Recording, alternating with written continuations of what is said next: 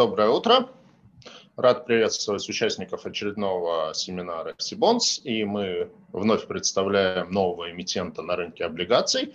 А, на сей раз речь пойдет про компанию Охта Групп. Я, как житель Петербурга, эту компанию достаточно давно знаю, по крайней мере, название ее слышал и знаком лично с Владимиром Свининым, одним из основателей и руководителем этой компании. И мне очень приятно, что вот эта компания выходит на рынок облигаций. А, размещение предстоит довольно интересное, хоть и не очень большое, порядка 300 миллионов рублей, планируемая сумма займа. А, сфера деятельности компании – это строительство и девелопмент, но при этом а, эту компанию, наверное, нельзя вот прям впрямую сравнивать с другими строительными компаниями, потому что здесь в большей степени она выступает в роли инвестора, в роли как бы такого, как, не знаю, квазиинвестиционного фонда, инвестирующего в проекты недвижимости. Ну, для знакомства с компанией мы сейчас посмотрим такой небольшой, совсем короткий ролик, после чего перейдем к общению с представителями компании и организатора облигационного займа.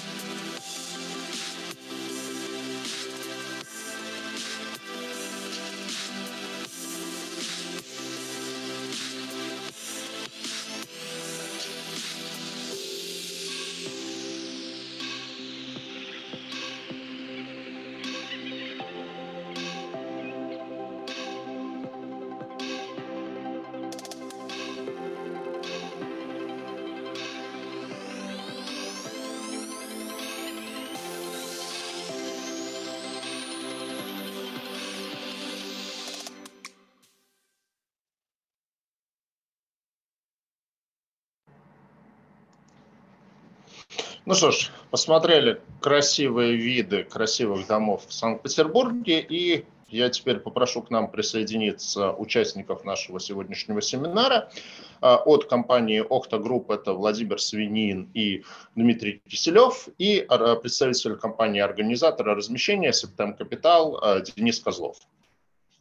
Когда представляешь нового эмитента, всегда есть некая такая дилемма, кто лучше, чтобы представлял компанию, акционеры компании или менеджмент компании. И вот э, проще всего, когда это совпадает, потому что Владимир Свинин является председателем правления Охта Групп и крупнейшим акционером компании, Дмитрий Киселев является заместителем председателя правления и вторым по величине акционером компании. То есть в данном случае как бы акционеры и менеджмент, они совпадают, поэтому вот Владимир и Дмитрий – это первые лица компании в обеих ипостасях, и как акционеры, и как менеджмент компании.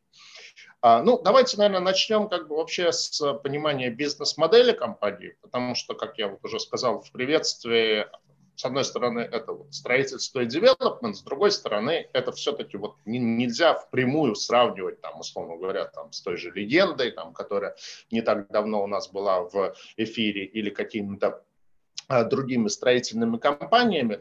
Э, расскажите подробнее про бизнес-модель, вот, собственно, как, бы, как компания функционирует, как она зарабатывает деньги. Добрый день, Сергей. А, ну, мы в целом рассматриваем себя как классического девелопера, и действительно, будучи выходцами с финансового рынка, с фондового рынка, мы тщательно и очень трепетно подходим к вопросу организации финансирования э, всех наших проектов в области недвижимости. Но все же вот этот процесс организации финансирования мы рассматриваем как составную часть, э, такой э, важный, необходимый, но все же только один из элементов любого проекта в области недвижимости. что, в общем, в нашем представлении целиком подпадает под классическое определение девелопмента как создателя какого-то проекта. Для нас, наверное, близкая аналогия э, девелопера – это вот продюсеры, если говорить о области киноиндустрии. Как-то так. Спасибо. А, я вот когда изучал презентацию вашей компании, я встретил такое понятие, которое до этого не знал, а, fee development. То есть, насколько я этот термин понял, это деятельность, когда вот у собственника есть или есть деньги достаточно крупные, или есть некий объект недвижимости, старый, заброшенный. И они толком не знают, что с этим делать. И вот они приходят к вам, и вы как их консультируете, говорите, что вот здесь надо сделать вот то-то и то-то, это все делаете, сопровождаете, то есть вот выступаете в роли такого как бы консультанта. И вот хотел бы понять, как в этой модели вы зарабатываете. Вы получаете ну, не, некую комиссию, видимо, некий фи, поэтому, собственно, и фи development Э, как консультант, или, насколько я понимаю, еще вы часто заходите как миноритарный инвестор в такие проекты? Ну, как часто бывает с иностранными терминами, они могут несколько различно трактоваться в нашем языке. Строго говоря, мы трактуем fee-develop как работа за комиссионное вознаграждение. То есть, соответственно, это не совсем, наверное, консультация, потому что это полноценный девелопмент, но как бы здесь в скобках предполагается, что это не собственные инвестиции девелопера. Вот. При этом, если говорить о конкретно нашей практике, то мы практически всегда э, выступаем и инвесторами, то есть мы вкладываем свои деньги, и при этом тот проект, который мы делаем, куда мы тоже вложили деньги, мы же еще и получаем по этому проекту контракт на э, development, то есть мы получаем свои дополнительные вознаграждения. Так что у нас есть и development Э, наших проектов. Uh-huh. Чтобы, когда организовывается некий консорциум инвесторов, э, это, как правило, некая проектная компания, где ну, я бы, может быть, добавил, что все-таки это не совсем консультант, это гораздо шире. Да? Консультант консультирует и, в общем-то, мало чем отвечает за результат своего труда. А development – это тот, кто шьет костюм, кто-то, кто ведет проект до и до. Соответственно, какие-то консультанты по каким-то направлениям, а э, у нас, как субподрядчики, вполне могут появляться. Но мы полностью отвечаем за проект. Ну и, наверное, нужно добавить, если э, проект интересный с финансовой точки зрения, то мы с удовольствием вкладываем туда деньги и становимся одновременно и фи-девелоперами, с инвестором, да, потому что, э, наверное, собирать инвесторов на тот проект, в котором не видно хорошей доходности, и пытаться стать неким фидевелопером такого проекта, наверное, это просто не совсем будет корректно с нашей стороны. А если там хорошая доходность, так мы и сами с удовольствием выступаем инвестором. Понятно. Хорошо, вот э, давайте как бы рассмотрим ситуацию. Вы входите с инвестором в некий проект. Ну, вот там, не знаю, чтобы э, для взять конкретный пример, там, вот один из ваших, насколько я понимаю, на данный момент крупнейших проектов – это Приморский квартал, и у вас там доля 30% и оставшиеся 70% у группы Мегалит. Вот а, вы, соответственно, являетесь миноритарным инвестором в этом проекте. Как строятся ваши отношения со старшим партнером, в данном случае с Мегалитом? То есть вы скорее там, пассивный инвестор, вот вы 30% вложили и смотрите, что из этого будет. Или вы активно в этом участвуете, как вы э, договариваетесь, кто за что отвечает с э, мегалитом, как вы принимаете решения, как это закрепляется юридически, или все-таки это больше какие-то такие понятийные договоренности, что вы решения принимаете совместно. Вот э, расскажите про э, эту практику. История с кварталам это скорее исключение. У нас нет таких других прецедентов. Я знаю, что на рынке они крайне редки. Это именно со-девелопмент. Еще и такой термин можно сказать. Потому что мы, покупая большой проект, больше 20 гектар, больше 400 тысяч метров, не имели ни мы, ни Мегалит возможности ну, получить этот проект в одиночку. Поэтому мы договорились о создании совместной компании для этого проекта и выступаем с девелопером. То есть в этой компании существует проектная команда, которая состоит из э, сотрудников э, Мегалита и Охты. И с точки зрения капитала мы в данном случае только говорим о распределении э, прибыли от, этого проекта, а трудовой коллектив, он, собственно, един. И он принимает решения как единый организм. Поэтому никаких у нас, сказать, что мажоритарное, миноритарное отношение в отношении именно развития проекта нету. Там работает единый коллектив. А вот в случае, если у нас возникнут какие-то корпоративные вопросы, то да, э, там будет уже э, измеряться количество голосов. Ну, то есть э, есть некая компания, которая развивает именно этот проект. Там доля Octogroup 30%, доля Мегалита 70%. И команда этого проекта, она сформирована из людей частично из Окта, частично из Мегалита. Да, она даже называется так незатейливо Мегалит Окта. А, хорошо.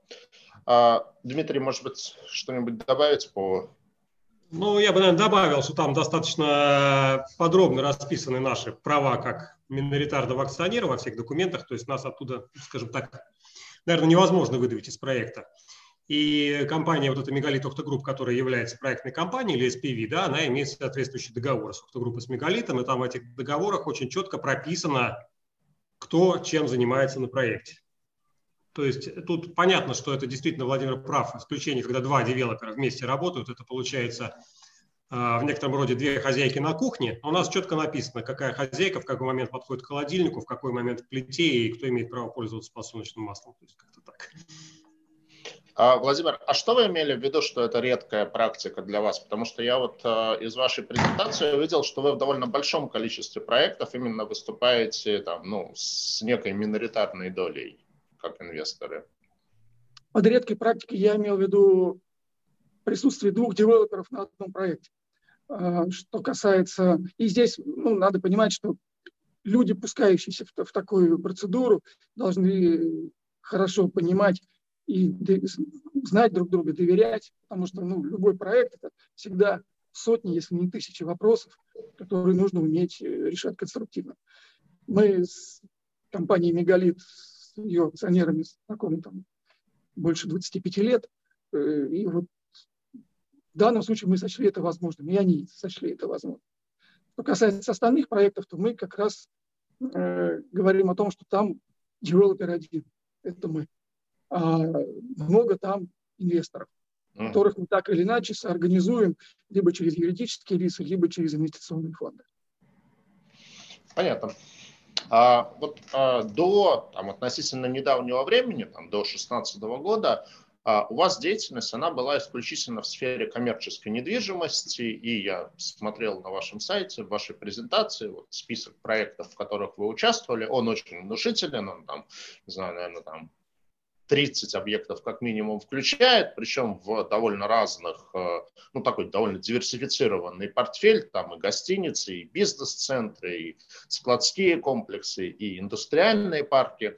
Вот а, эти проекты, они как бы завершены, и вы полностью вышли в кэш, то есть все как бы вот а, это прошлое, или у вас остается какая-то доля в этом проекте, ну, поскольку это коммерческая недвижимость, которую вы дальше сдаете в аренду, там, получаете с этого какой-то а, арендный доход, который вот является там такой как бы подушкой ликвидности для компании. Можете вот э, это пояснить? Да.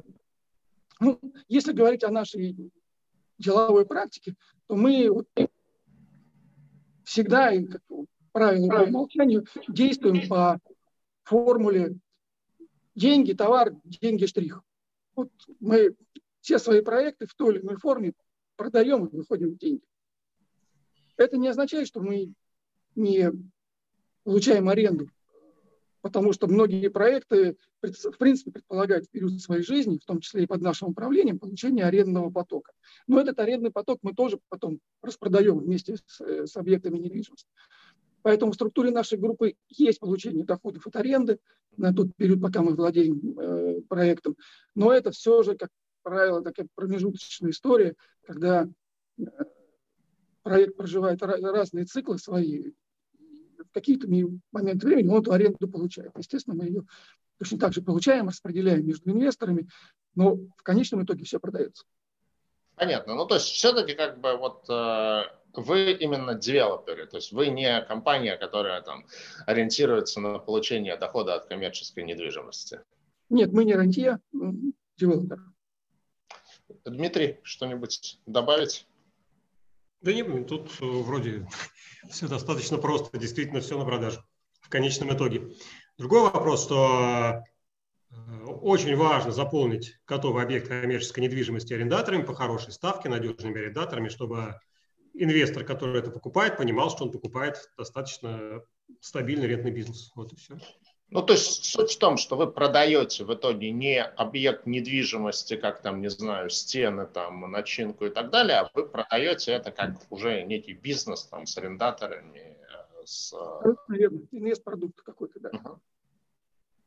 Хорошо. Э, это про коммерческую недвижимость. Давайте про жилую поговорим. То есть где-то с 2016 года вы не сменили фокус, неправильно сказать, вы как э, расширили фокус. И кроме коммерческой недвижимости стали заниматься жилой недвижимостью. Ну и вот, наверное, самый такой, как бы, не знаю, наверное, есть еще, но вот самый какой-то такой а, флагманский проект, который вы сделали, это дом, который называется Art View House. Ну, я, поскольку живу так же, как вы в Петербурге, поэтому я прекрасно знаю, где он находится и как он выглядит. И это действительно такая, ну, честно говоря, фантастическая по меркам Петербурга локация, рядом с Мариинским театром, рядом с недавно реновированной Новой Голландией, там угол набережной Мойки и Крюкова канала. Ну, там локация действительно фантастическая. Я даже не поленился, погуглил, сколько там стоит квартира, увидел, что в продаже осталась одна квартира, стоит она 149 миллионов рублей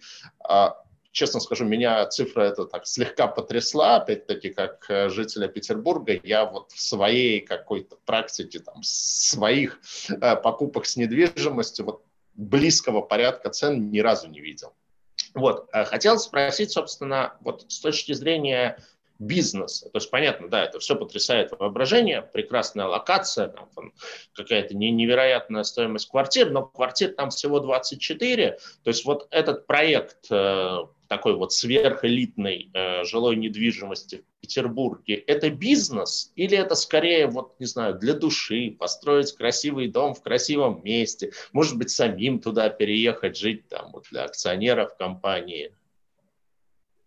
Ну, у нас один акционер не удержался, переехал туда, да, остальные воздержались.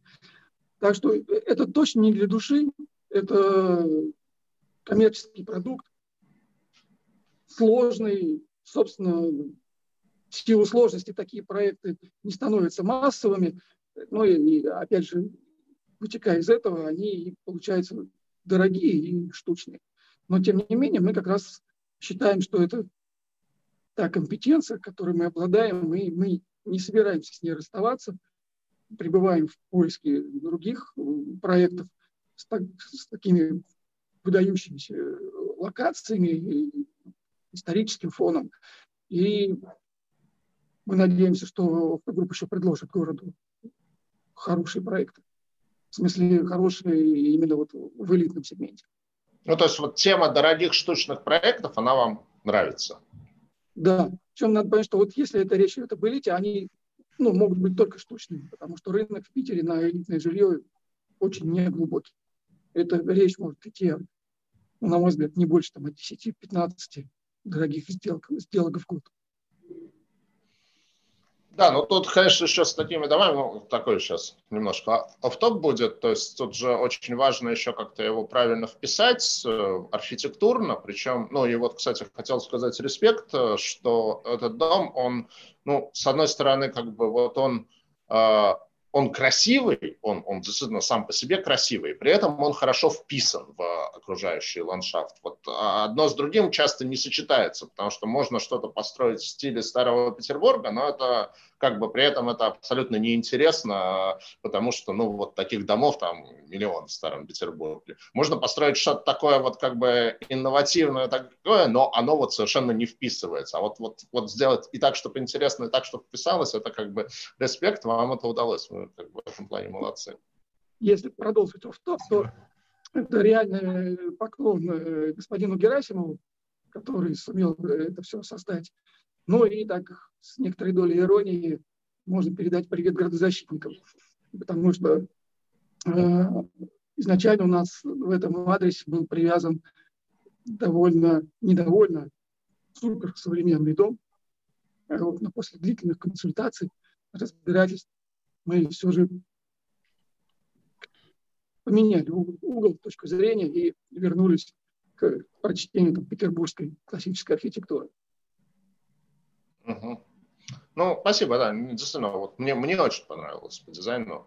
А, заговорили об акционерах, давайте тогда эту тему там продолжим и завершим. А, я знаю, что ну, из материалов компании у Владимира 30% акций компании, у Дмитрия, если не ошибаюсь, 24 или 25, э, могу чуть-чуть ошибиться, но примерно столько. И, э, насколько я понимаю, остальные акционеры – это тоже менеджмент компании, то есть никаких сторонних акционеров, там, фондов, там, чего-то у вас нет, то есть вот, группа людей создали компанию, продолжают ей управлять и являются акционерами, верно?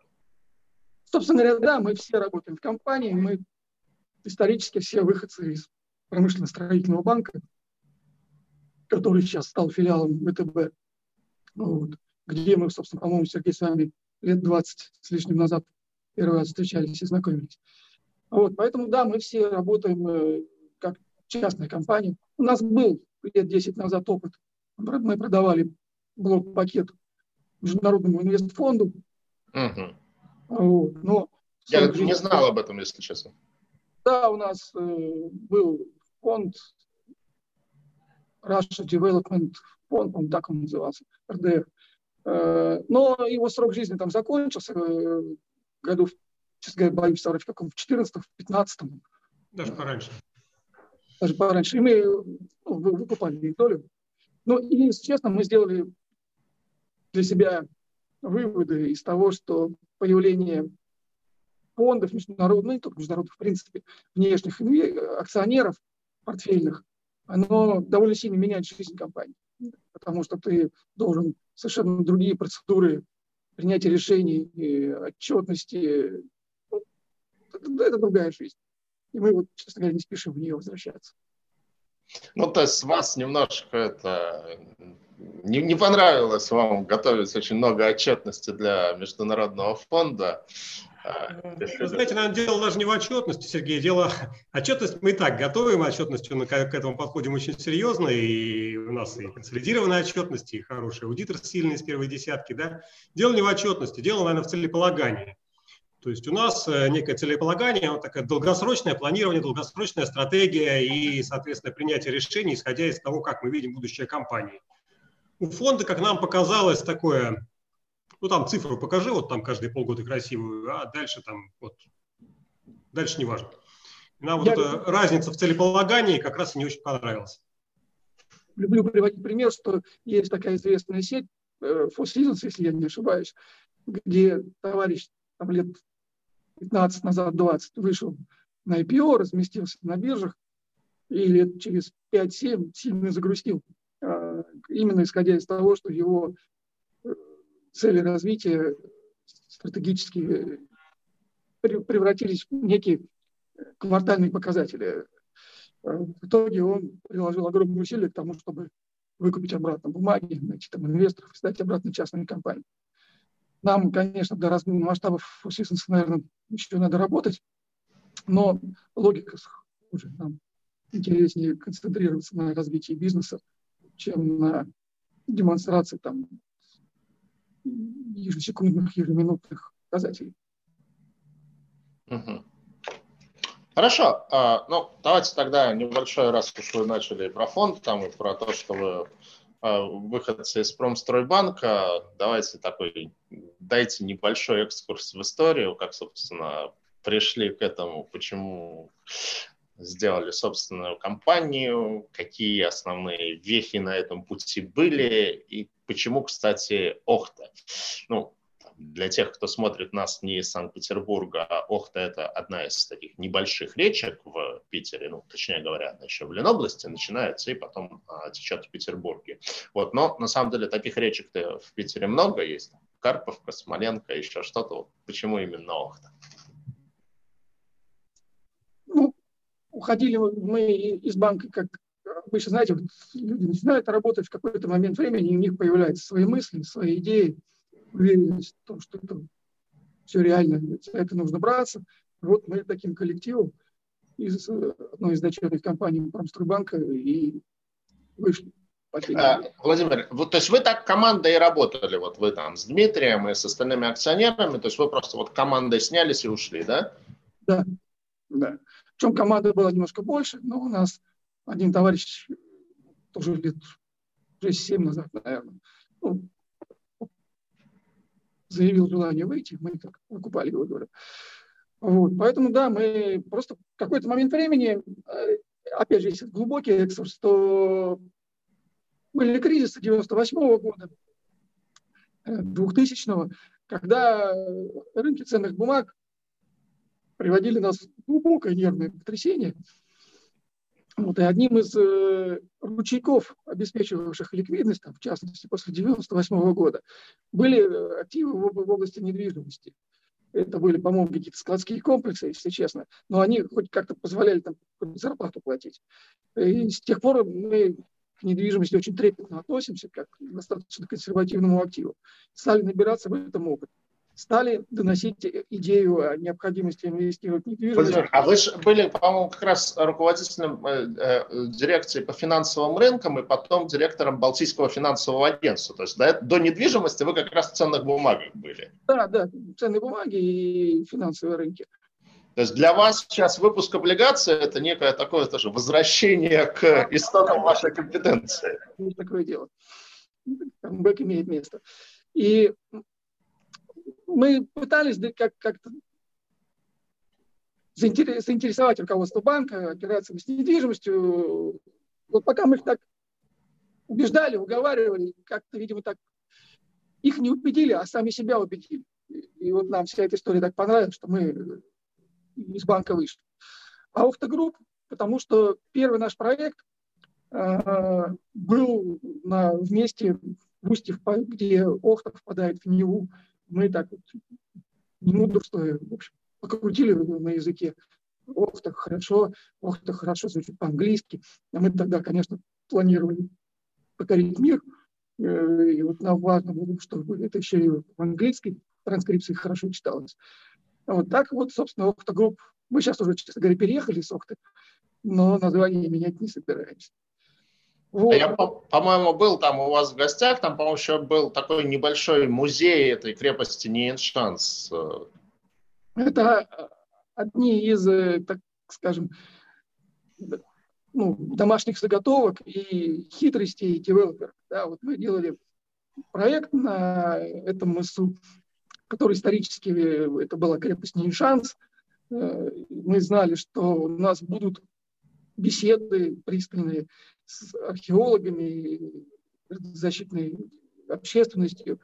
И вот чтобы иметь, что называется, такой позитивный фон для бесед, мы там действительно создали небольшой музей, посвященный истории э, Ниншанса, ну даже не Ниншанса, а этого места. А это место когда-то было шведским, когда потом оно уже стало российским.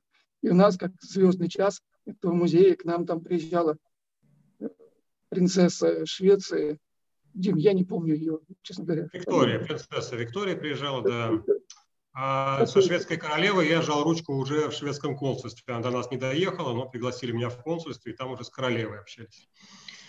Учитывая, что для нас это было чистое коммерческое мероприятие, э, мы были, честно говоря, удивлены э, тому позитивному отклику. К нам там начали дети из окрестных школ там, на уроки э, по истории города ходить. В общем, это было довольно, довольно занятно.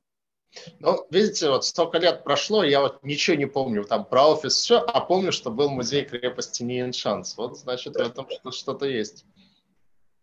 У нас, мы, кстати, эту идею продолжили, и у нас есть еще один музей, который, кстати, до сих пор существует, э, он, уже в Петрозаводске. Тут как раз аллегория того, что это был Петрозавод на реке Охта, а теперь мы вот в городе Петрозаводске купили другой завод, тоже сделали там музей, связанный с историей.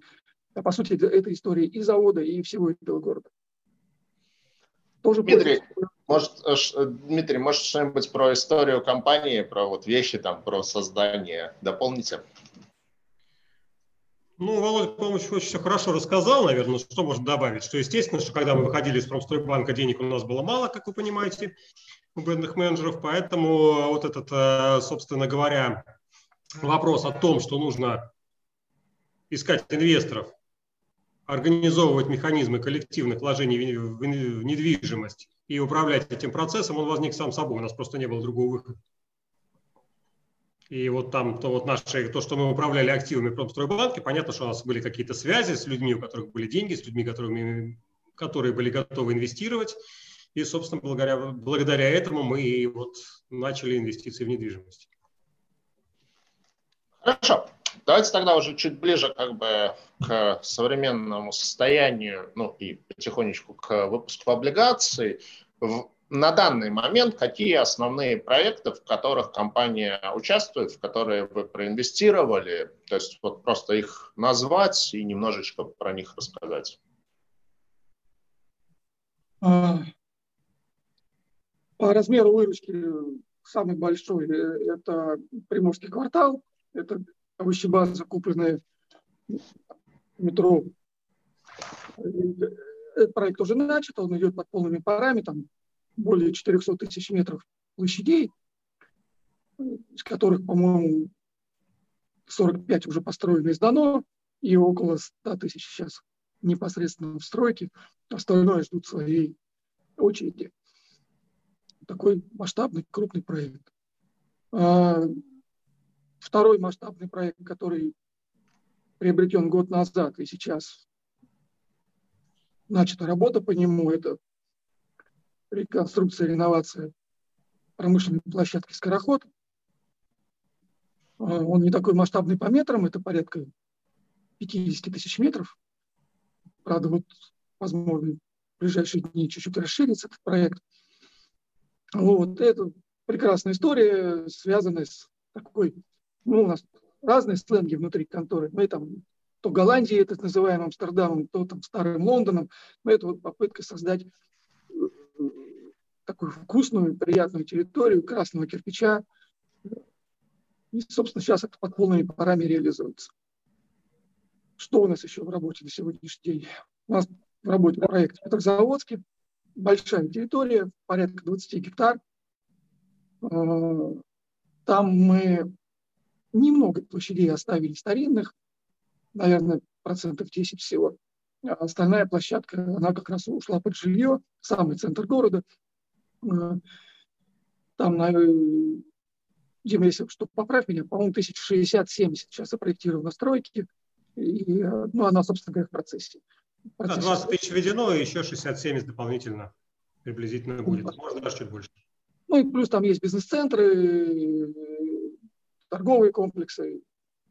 Площадка тоже интенсивно развивается. Есть у нас площадка, большая территория, порядка 25 гектаров э, в районе кольцевой автодороги на севере, которая сейчас полностью сдается в аренду. Это вот к вопросу о том, получаем ли мы ренту. Да, мы ее с большой любовью получаем, но в целом это площадка под будущий девелопмент области жилья. Мы планируем получить необходимую градостроительную документацию. Сейчас все эти 25 гектаров сданы в аренду – но когда появится документация, мы там порядка 200 тысяч метров планируем стартовать э, со стройкой. Арт-Хаус уже закончен, как мы говорили. Дим, что у нас еще в стройке? Ну, в стройке, наверное, все. Сейчас вот мы начинаем проект еще непосредственной близости от Невской ратуши. По сути, заключили сделку вот буквально там в конце ноября. Это где Левис? Э, нет, нет, нет, это нигде Левис, это участок примерно полгектара, э, прямо стенка в стенку с Невской ратушей на улице Моисеенко. Вот, э, там тоже будет жилой дом. Мы же когда-то, ну, вот, сотрудничая с ВТБ, начинали Невскую ратушу, собственно говоря, мы являемся родителями этой идеи. А, а, кстати, ну, такой немножко офф-топ. Вообще, как это считается, что удачно? То есть, я сколько понимаю, была же идея, что все правительство города туда переедет, но в итоге, я так понимаю, кто-то переехал, кто-то не переехал, там бизнес туда переехал. То есть, так, гибрид в итоге получился. Слушайте, ну, вот та идея, которую мы когда-то там преподносили городу и ВТБ, она предполагала, что туда должно было переехать порядка 27 комитетов. И некая экономическая логика, которую мы там преподносили, что освободится порядка 20 зданий в городе, которые, будучи проданы на рынке, собственно, вернут все затраты на эту часть.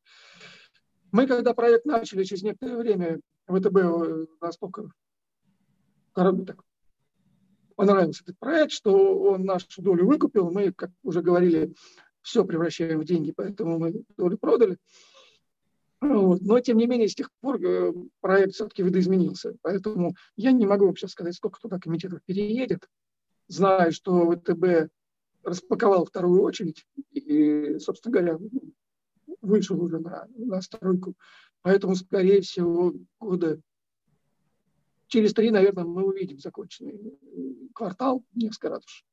А рядышком, буквально стенку, стенку, как сказал Дима, мы сами уже себе прикупили там бывшую бывшую типографию с надеждой немножечко погреть ручки на соседстве с Невской ратушей. Но вы жилье там будете делать, не бизнес-центры? Сегодняшний план жилье, да. Для обитателей этих бизнес-центров. Логично. Как э, Петрозаводск попал к вам на карту? Как-то не слышал я о том, что Петрозаводск это активно растущий город. Что вас туда занесло? Занесла рыбалка. Езжу на Онегу ловить лосося. Ну, не буду хвастаться фотографиями. Большой там лосось, хороший. Все почему-то думают, что он только в Атлантике живет, но его много в Онеге, на Ладоге. Кстати, река Нева тоже самый крупный по горовью лосося когда-то было в реке Неве. Вот. Но, тем не менее, проезжая на эту самую рыбалку, я увидел огромную заброшенную территорию в самом центре города – начал задавать вопросы. Ну и поскольку девелопер во мне никогда не спит, даже на рыбалке, то вот как-то э, все это обросло конкретным интересом. Выяснилось, что площадка продается конкурсным управляющим, обанкроченным. Мы ее приобрели. И с тех пор развиваем. Вот. Не просто идет проект.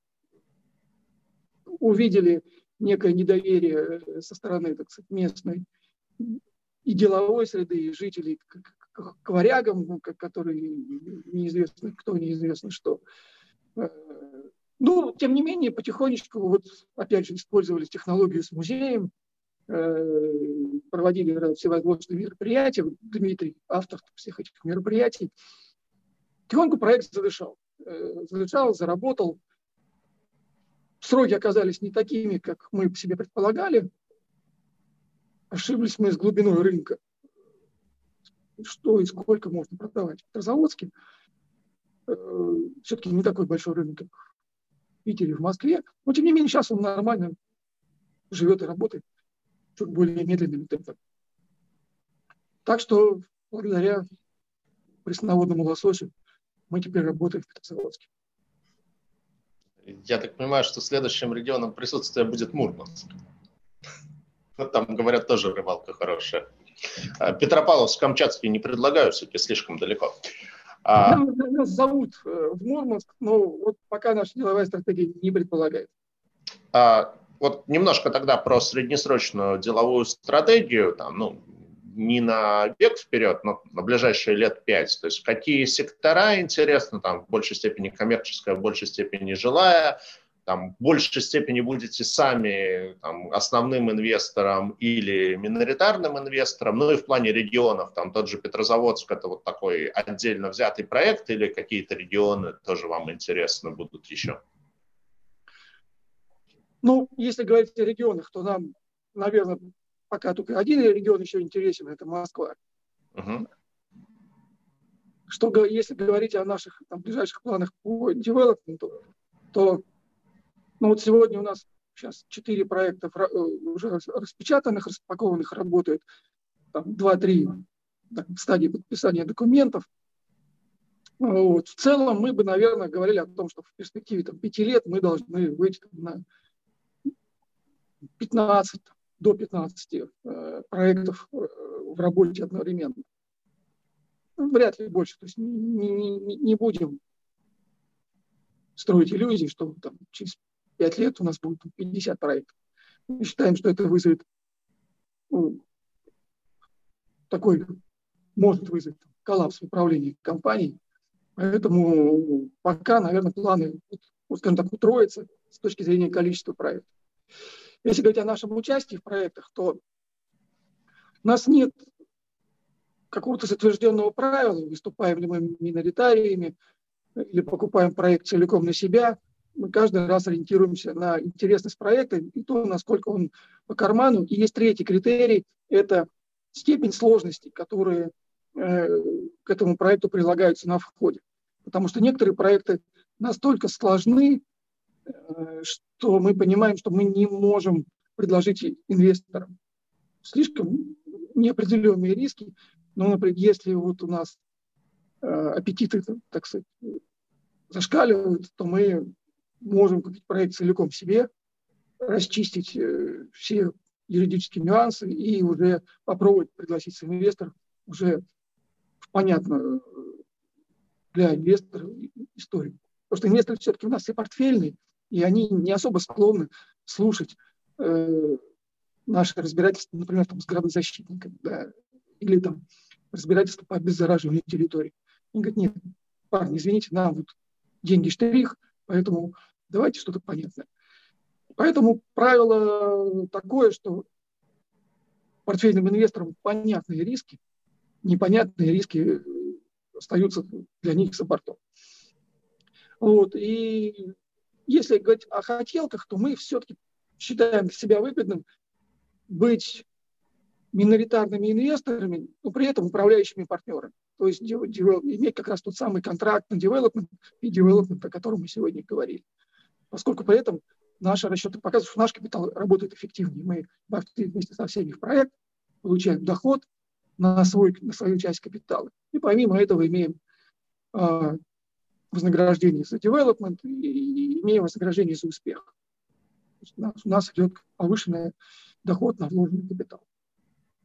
Поэтому ну, это, Ага. Это и с точки зрения инвестора, я думаю, очень важно, потому что ну, как, надо инвестировать с теми, кто ставит шкуру на кон. То есть если вы как бы сами ставите шкуру на кон и в этом э, проекте участвуете, это одна история. Если вы говорите, да, окей, мы вас проконсультируем, там все вам под ключ сделаем, но сами мы ни рубля не вложим, ну, там, наверное, с точки зрения инвестора немножко другое к этому отношение. Абсолютно верно. Все без исключения. Я не, не, не могу даже припомнить другого случая, чтобы кто-то был против, чтобы девелопер поучаствовал в проекте. То есть вот, да, действительно все за. Так что, вот, наверное, как правило, по умолчанию, по какой-то там сложившемуся стереотипу, ну, мы там, меньше 10%, меньше десятины проект не вкладываем. Да, как правило, это либо 10 и выше. Есть проекты и 20, и 40, и 100. Ну, все по-разному. Ну, здесь такая психологическая цифра, скажем, минимальная. Никакого там сакрального смысла нет, просто психологический смысл. Хорошо. А, давайте так, ну, потихоньку дрейфовать в сторону э, обсуждения вашего выпуска облигаций. И ну, с точки зрения инвестора, ну, допустим, меня как потенциального инвестора, то есть я как раз примерно в подобный класс облигаций в том числе инвестирую, а, основное, э, что надо понимать, это какие потенциальные риски. Ну, вот понятно, что там, у девелопмента есть риски, это очень почему-то считается, как бы, мне кажется, немножко даже преувеличено эти риски, что это очень рисковый сектор, но все понятно, там спрос пойдет не так, там, знаю, у людей денег не будет, свернут льготную ипотеку, там, все что угодно. Но, как мне кажется, у вас еще накладываются некие специфические риски, связанные с отношениями с другими инвесторами. То есть, допустим, если вы там э, миноритарный инвестор, вы там, не знаю, мажоритарный инвестор с вами поссорится, начнет вас там из проекта каким-то образом выпихивать, отжимать, там, не знаю, ну хорошо, если просто выкупит долю по разумной цене, плохо, если там, знаю, начнет тянуть одеяло на себя. Если наоборот, там вы управляющий партнер, и есть несколько миноритарных инвесторов, вдруг у них закончатся деньги. Они скажут, ребят, сори, проект отличный, но вот как бы денег нет, но вы держитесь. Вот а, как бы расскажите про то, как то есть понятно, что эти риски есть, вряд ли вот как бы можно сказать, не-не-не, это не бывает, там, такое невозможно. Я думаю, что они есть. А вопрос, как вы с этим работаете, как вы эти риски стараетесь минимизировать, вот а, таких сложных конструкций, что вы не одни в проекте, а у вас есть соинвесторы, и вы или миноритарный партнер, или мажоритарный партнер, но и в том, и в другом случае как бы есть риск партнеров. Ну, да, я бы тут, наверное, разбил бы ответ на, на две части. Первое, что риск взаимоотношений с консорциумом инвесторов, да, как, мы живем в этой ну, условно, коммунальной квартире. Да. А, мы все уже по 20-30 лет в бизнесе прекрасно знаем, что люди не только дружат, да, но и бывает у них разногласия. Наша форма взаимоотношений с инвесторами, она развивается постоянно. Это не, не, не некая там, статичная конструкция. Если там, 20 лет назад мы, э, как и все, в основном пользовались э, долями в обществах, как отражением э, участия инвесторов, то с тех пор, особенно когда ушли из, из банка, мы развиваем историю, связанную с инвестиционными фондами, с ДПИФами, поскольку считаем, что этот инструмент является ну, сугубо профессионально, конкретно заточенным именно под инвестиционный процесс, в отличие от а, обычного юридического лица.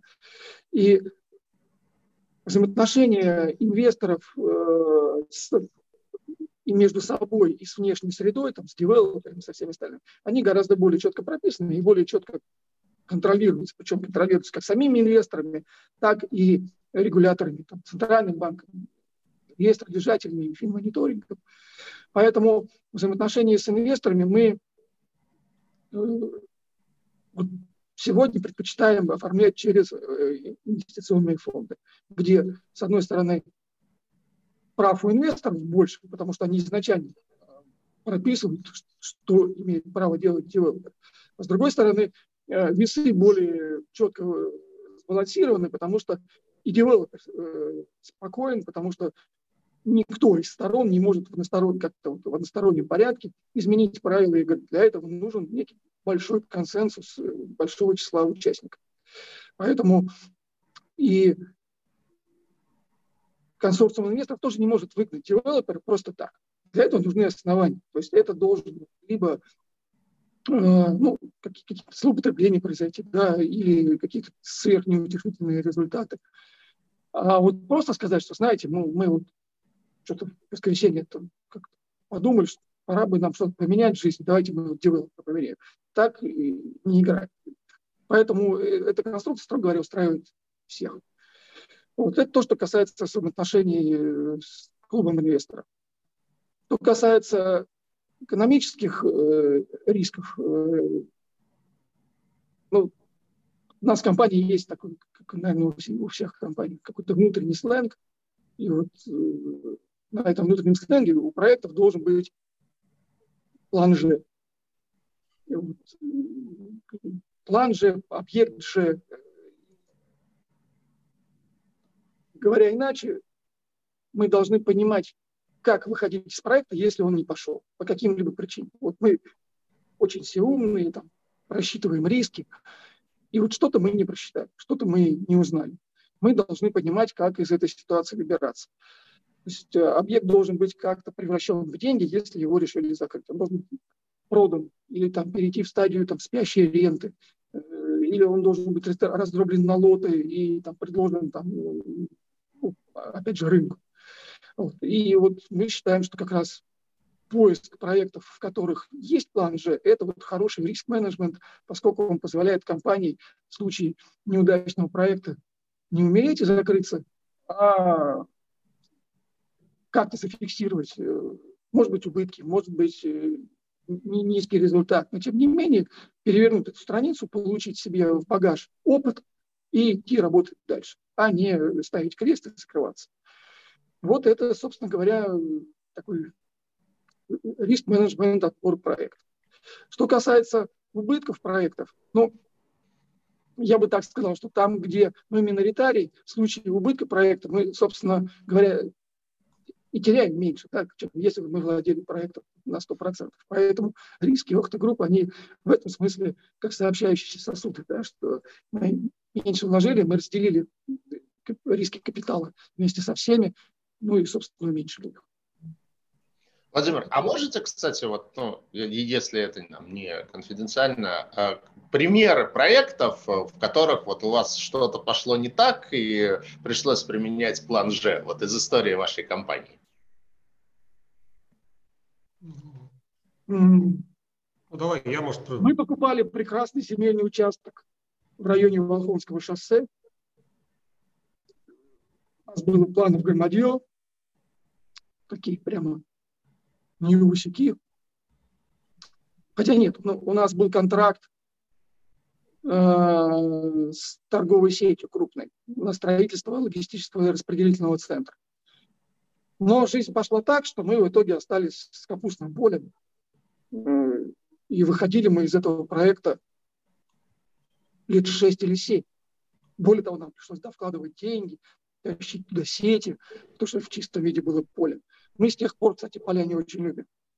И, то есть мы реально в поле притащили кабель, разобрались с водой, э, там появилась дорога, и только после этого мы смогли перекреститься и выйти. Ну, вот я, если честно, тем я не помню, мы в ноль вышли или с убытками. Или ну, с минимальной прибылью, если по деньгам, да, но с учетом стоимости денег, конечно, это был убыток, поскольку там прибыль была минимальная за несколько лет.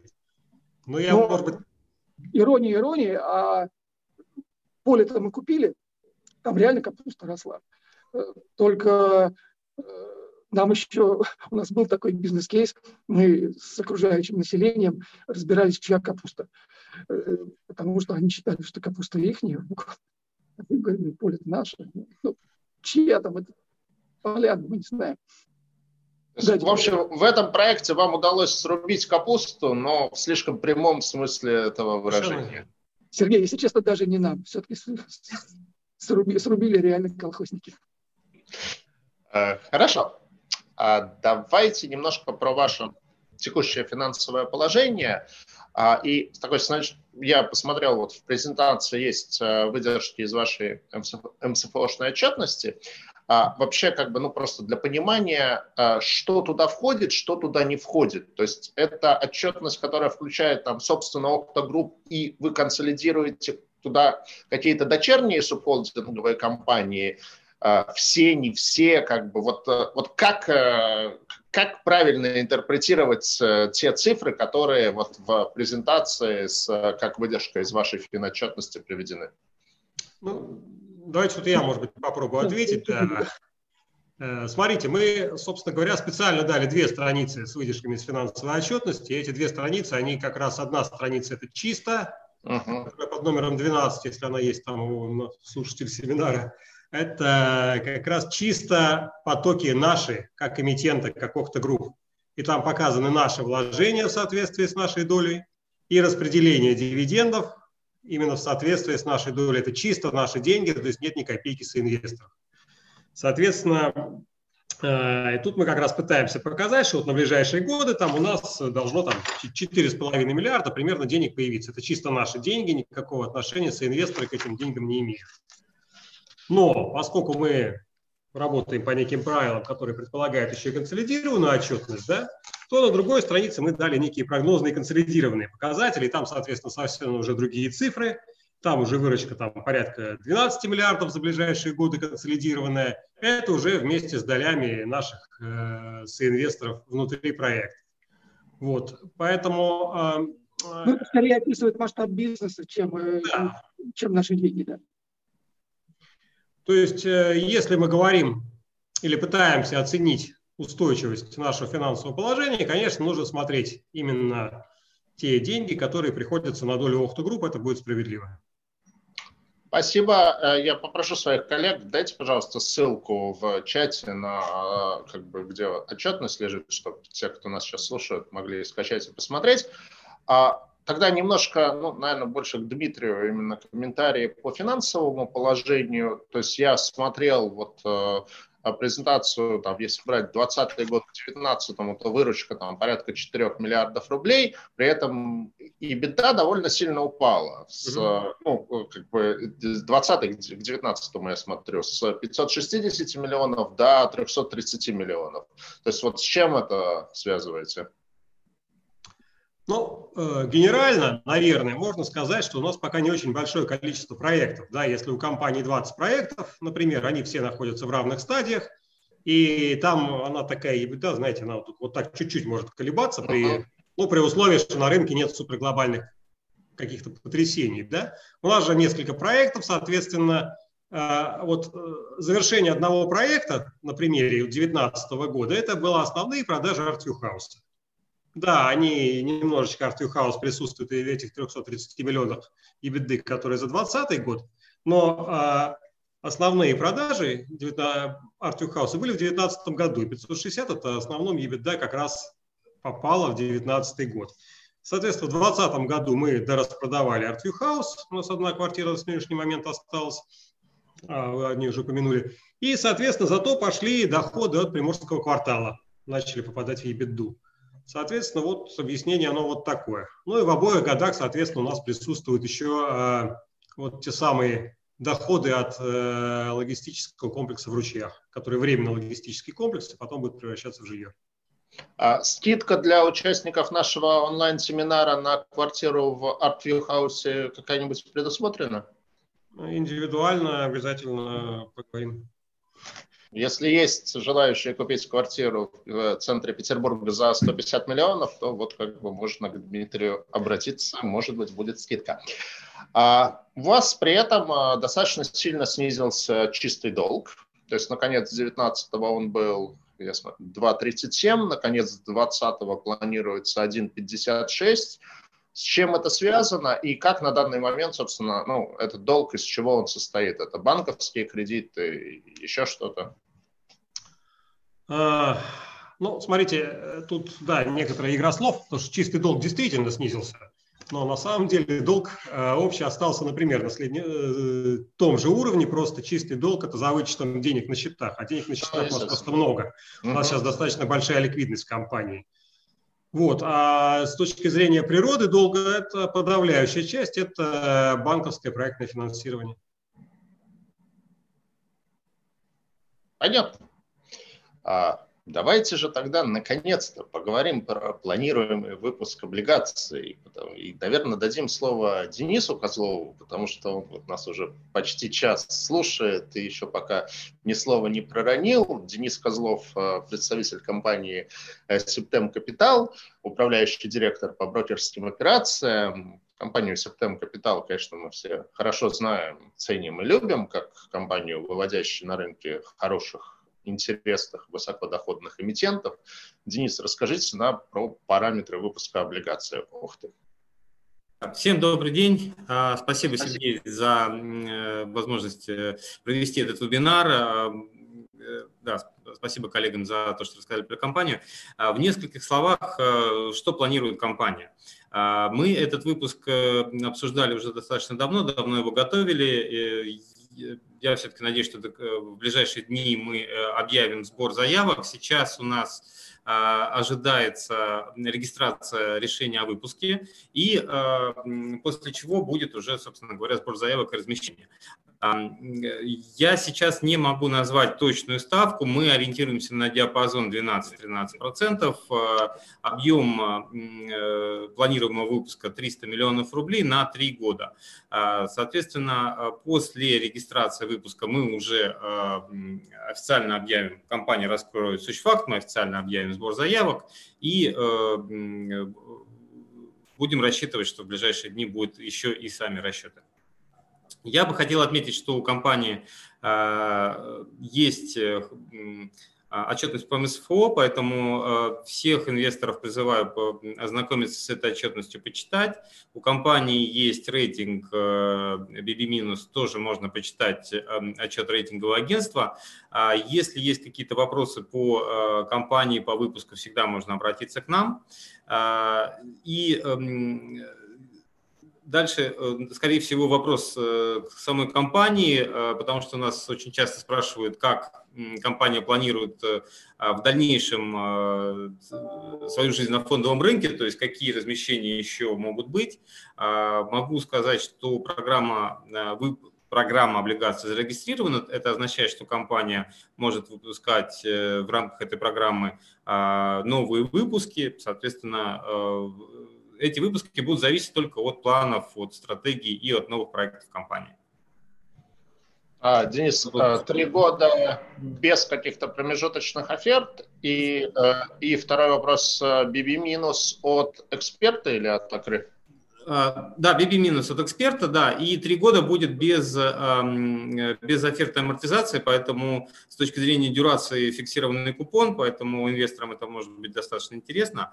А в той части, которая касается работы с экспертом, а, с рейтинговым агентством, можем еще отдельно об этом поговорить, как рейтинговое агентство смотрит на рынок э, недвижимости. К сожалению, у, у них, у всех, у Акро, у эксперта э, есть определенный скепсис именно в части недвижимости, который сформирован э, отказом, тем, что рынок отказался от э, э, простых ДДУ и перешел на ДДУ с искровыми счетами. Соответственно, э, по какой-то причине, вот я, честно говоря, не могу с этим согласиться, по какой-то причине э, рынок недвижимости, жилой недвижимости, коммерческой недвижимости, сам рынок оценивается э, не очень хорошо. Я не понимаю почему, потому что все-таки рынок недвижимости в России – это один из основополагающих вообще в принципе секторов экономики. То есть э, это триллионы долларов отставить рублей, конечно, да, а, каждый год а, жилой недвижимости сдается примерно на 3,5 триллиона рублей. Да, то есть рынок гигантский. Да, конечно, есть на этом рынке падения и взлеты, да, есть стагнации, э, есть вот как в этом году, например, а, э, колоссальный рост спроса, рост цен. Да, ну, можно долго спорить о том, чем он сформирован и будет ли он продолжаться в следующие годы, но тем не менее это это огромный рынок, и когда рейтинговые агентства берут и просто всех а, девелоперов а, под одну гребенку и говорят, знаете, у вас рынок плохой, поэтому вы все плохие. Ну, немножко странно, да, здесь я, извините, в такую заочную дискуссию немножко вступаю с рейтинговыми агентствами, но э, это, это важно сказать, потому что на этом рынке действительно есть ниши и есть хорошие игроки, которые, э, ну, как, уже коллеги сказали, компании почти 20 лет, э, и за эти 20 лет компания пережила разные периоды развития этого рынка, и, наверное, вот этот как раз вот эта характеристика эмитента важнее, чем характеристика рынка недвижимости в целом. А, опять же, рейтинг первый, дебютный. А, будем э, смотреть, как э, этот рейтинг будет развиваться. То есть здесь важнее скорее то, какой рейтинг компания получит в следующем году, как она покажет свою динамику.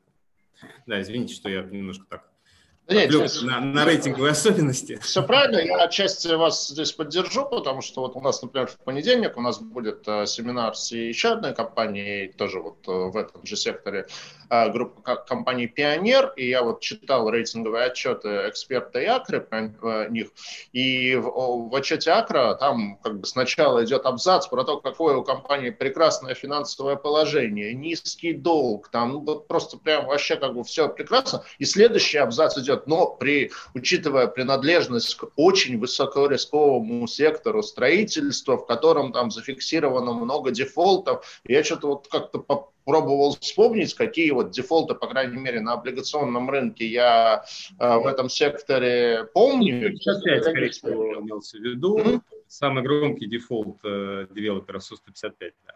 Ну, это когда было? А, ну, опять же, это было в обозримом прошлом, то есть это, если не ошибаюсь, 2015 год. Ну, да, ну вот все-таки это, ну, это не вчера было.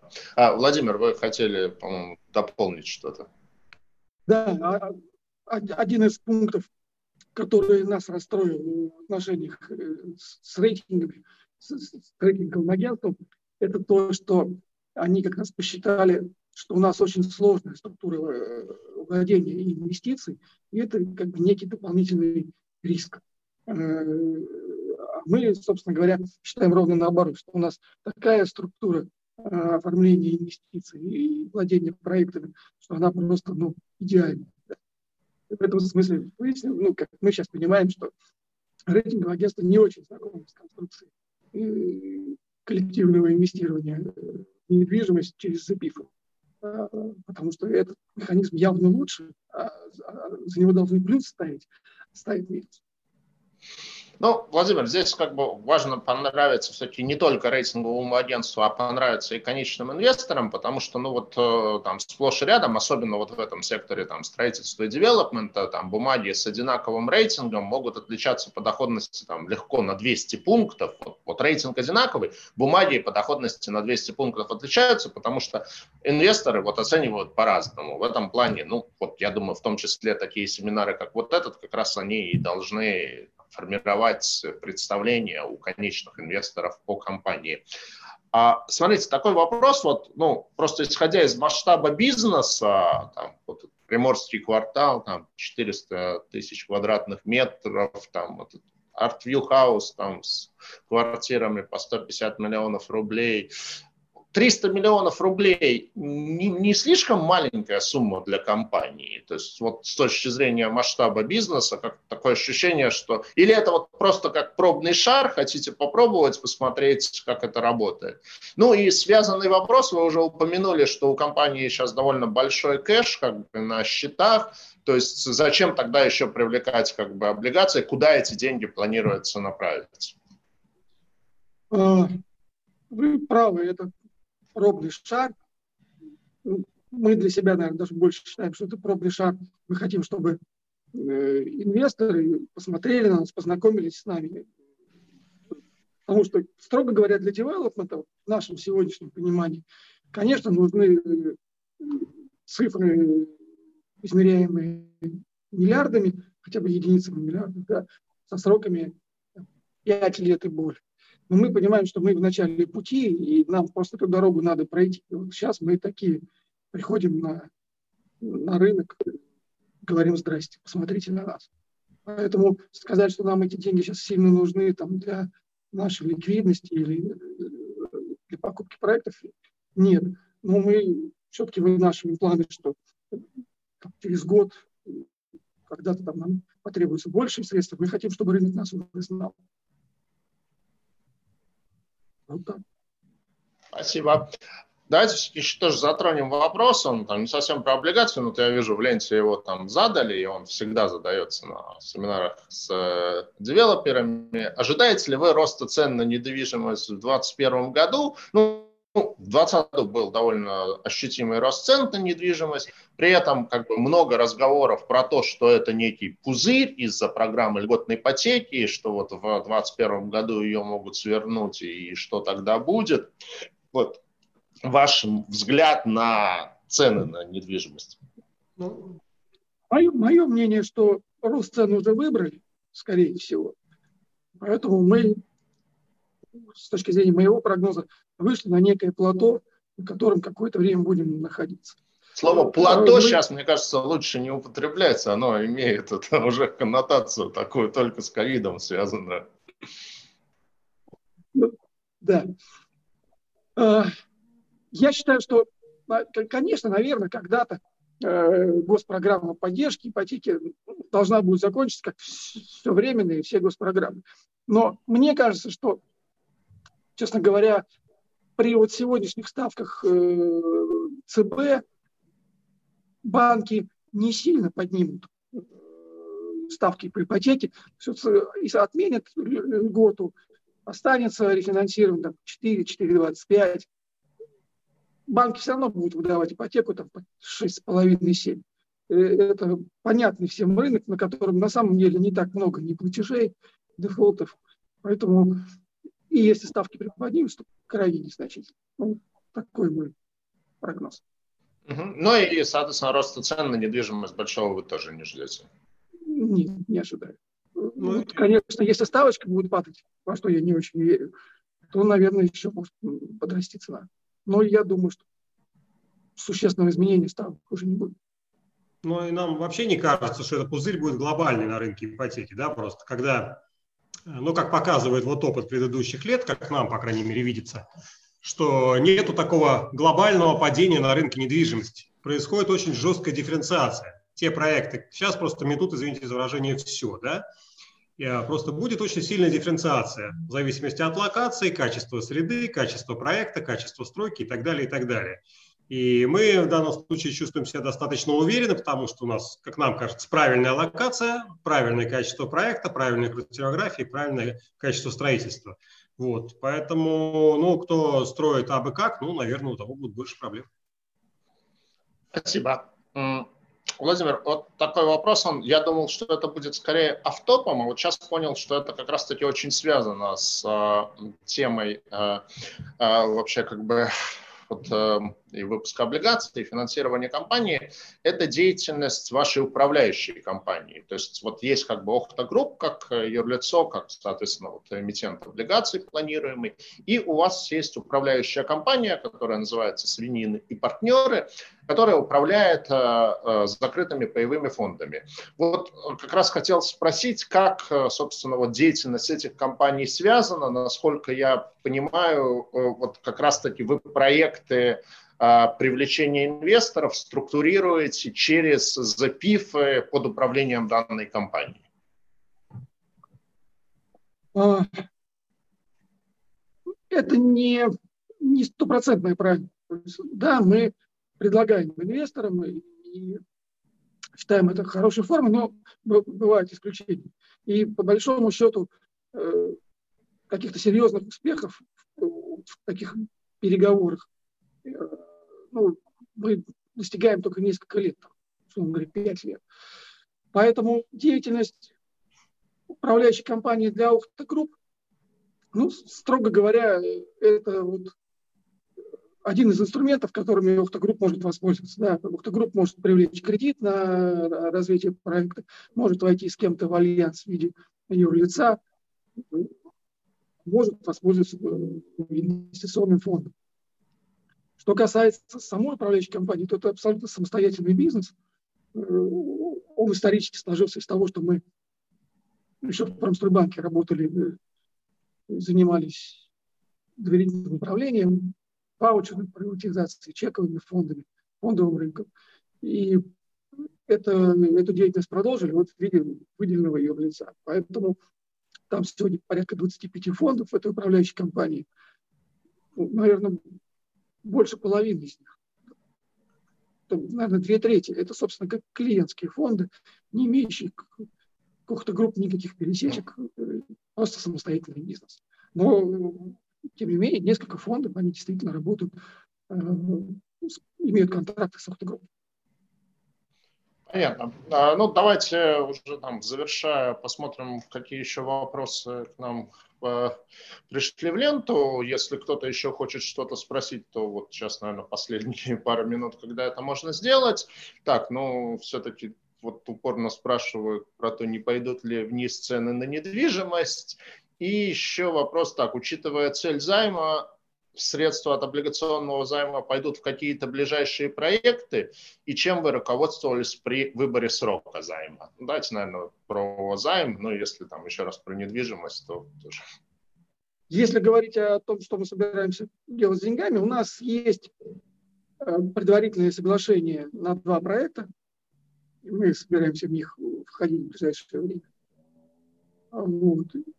Если говорить о сроке займа, мы с большим удовольствием а, занимали на больший срок. Здесь мы ориентируемся на рекомендации коллег, которые объективно а, оценивают рынок, понимают картину, говорят, что ну, это сейчас не, не лучшее пожелание. Да? Ну, то есть правильнее выйти там, с пробным э, выпуском на, на тот срок, который лучше воспринимается рынком. Ну, я бы еще добавил, да, извините, я бы добавил, для нас кажется очень важным, что, ну, наверное, все инвесторы прекрасно понимают, что длительность э, девелоперского проекта, она всегда больше трех лет. Ну, почти всегда больше трех лет. И получается некая увязочка, да, деньги на три года, мы покупаем на эти деньги новые проекты, а длительность проекта больше трех лет. Просто мы вот хотим просто показать инвесторам, что источник возврата – это не те проекты, которые мы покупаем. Источник возврата – это распакованные проекты, в которых уже есть финансовые потоки, в которых уже есть э, высокая строительная готовность, и, э, соответственно, именно они будут являться источниками возврата этого займа.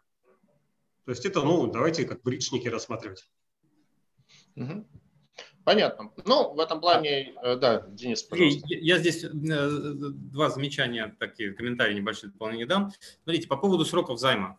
А, есть, конечно, а, объективные требования, которые накладывают девелоперский бизнес на сроки заимствований.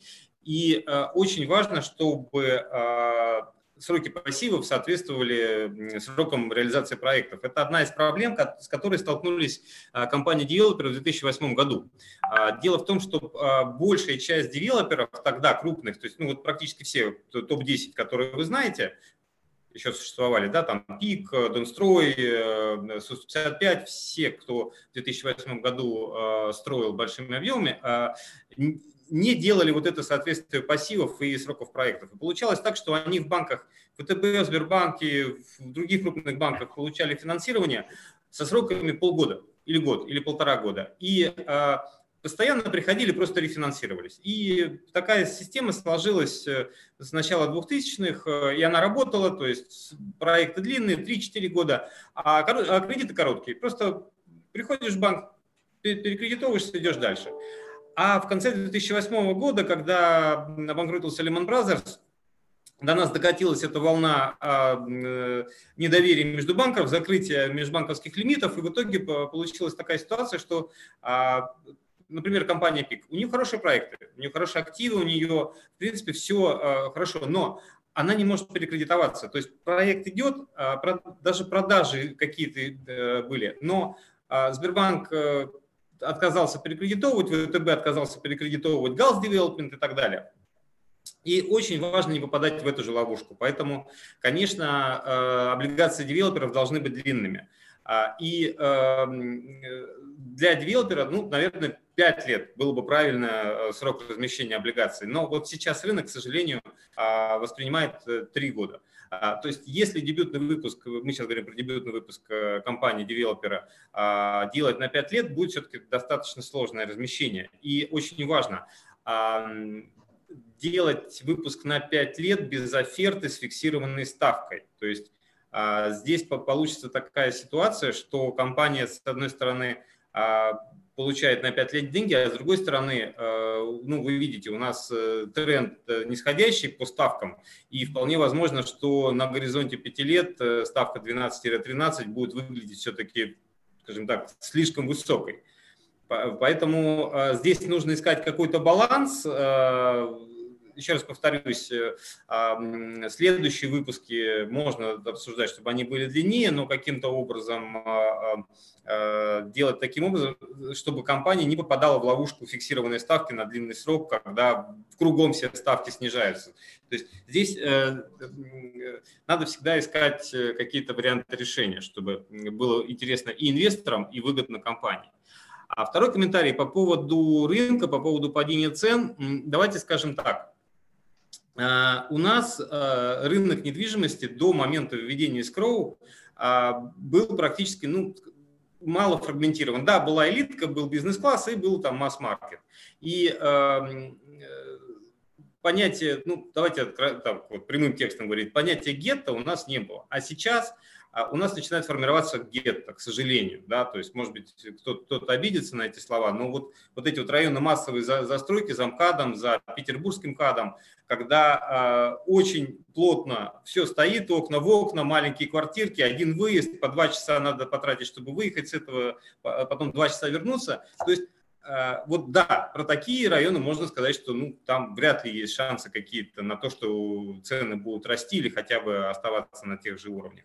А вот э, дома хорошие, с хорошей локацией, они вне зависимости от любого кризиса будут э, хорошо продаваться, и там э, квартиры будут э, всегда стоить дорого. То есть э, ну, а, стандартное правило недвижимости э, location, location, location, да, то есть э, в этом смысле Okta Group – это как раз та компания, которая э, гибкая, мобильная, не зависит от какой-то большой э, строительной инфраструктуры, производственной инфраструктуры, которую нужно обязательно, обязательно нужно ее загружать, чем-то строить, миллионы квадратных метров. Вот у Групп этого нет. То есть если есть хороший проект, Охта Групп быстро принимает решение и быстро его строит, и у них отработана система, в компании отработана система тендеров, то есть подрядчики, поставщики и так далее. А если вы такая большая компания, как ЛСР или ПИК, ну, вам при, приходится строить много, и вам приходится как раз играть вот в эти игры с большими микрорайонами и с, вот к ним как раз вопрос, что будет с ценами у них на жилье, а у Охта Групп как раз э, этот вопрос в меньшей степени да, волнует. Почему? Потому что, опять же, умение выбирать правильные локации. Да, вот Извините, что долго, но просто это действительно очень важные вопросы, которые всегда задают. И э, нужно понимать, что рынок недвижимости, он это не нечто монолитное, это очень сильно сегментированный рынок. И когда говорят рынок недвижимости, всегда надо пояснять, какой сегмент, какой вот сектор, да, где, что. Если мы говорим про человейники, да, там цена будет падать, все, там вариантов нету. А если мы говорим про какие-то уникальные, интересные проекты с хорошими локациями, они всегда будут в цене, независимо, кризис, не кризис, то есть, ну, так работает рынок недвижимости во всем мире последние тысячу лет. Денис, если по каким-то причинам в стране э, накроется рынок облигаций, тьфу-тьфу-тьфу, стучу по дереву, я думаю, вы прекрасно сможете продавать недвижимость, а, а, особенно элитную. Ну что ж, давайте, наверное, уже завершать. Я в качестве уже совсем такого финишного вопроса, вот э, вообще не относящегося к рынку облигаций. Хотел бы Владимира спросить, я помню, когда у вас э, когда-то давно был в гостях в офисе, у вас была такая замечательная коллекция сувенирных разных свинок, ну, видимо, когда не вашей фамилии. Э, хотел спросить, продолжаете ли вы их собирать, и, может, когда-нибудь в каком-нибудь проекте будет музей свинки? Сейчас продолжаю собирать. Музей свинки не планирую, ну, у меня сейчас скорее архив свиней, потому что их так много, что большая часть из них складирована. Ну, друзья, товарищи постоянно что-то мне буквально пару дней назад тут новая свинья ко мне приехала. Замечательно. Вот такой скорее кабан. Ну, да. А что да, собираю. Ну, честно говоря, выставить их просто негде. Их очень много. Ну, надо делать музей, надо делать. А, ну что ж, а, господа, спасибо огромное а, участникам, спасибо Владимир, а, спасибо Дмитрий, спасибо Денис. Было интересно много нового там я сам для себя узнал, и, надеюсь, наши слушатели тоже. Ну и, конечно же, желаю успешного размещения ваших облигаций, успешного размещения следующих выпусков облигаций, чтобы этот инструмент вам зашел, вам было хорошо, комфортно им пользоваться. Ну и поздравляю и Владимира, и Дмитрия с таким вот своеобразным камбэком на рынок ценных бумаг, с которым вы когда-то начинали. Спасибо всем за внимание. Спасибо большое. До свидания. Спасибо. До свидания. Завтра, завтра запись на YouTube, да? Ожидаем. Да, завтра запись на YouTube. Все, Спасибо. отлично. Я тогда ссылкой поделюсь э, с теми, кто не смог присоединиться, то, что уже спрашивали. Спасибо, до свидания. Все хорошо.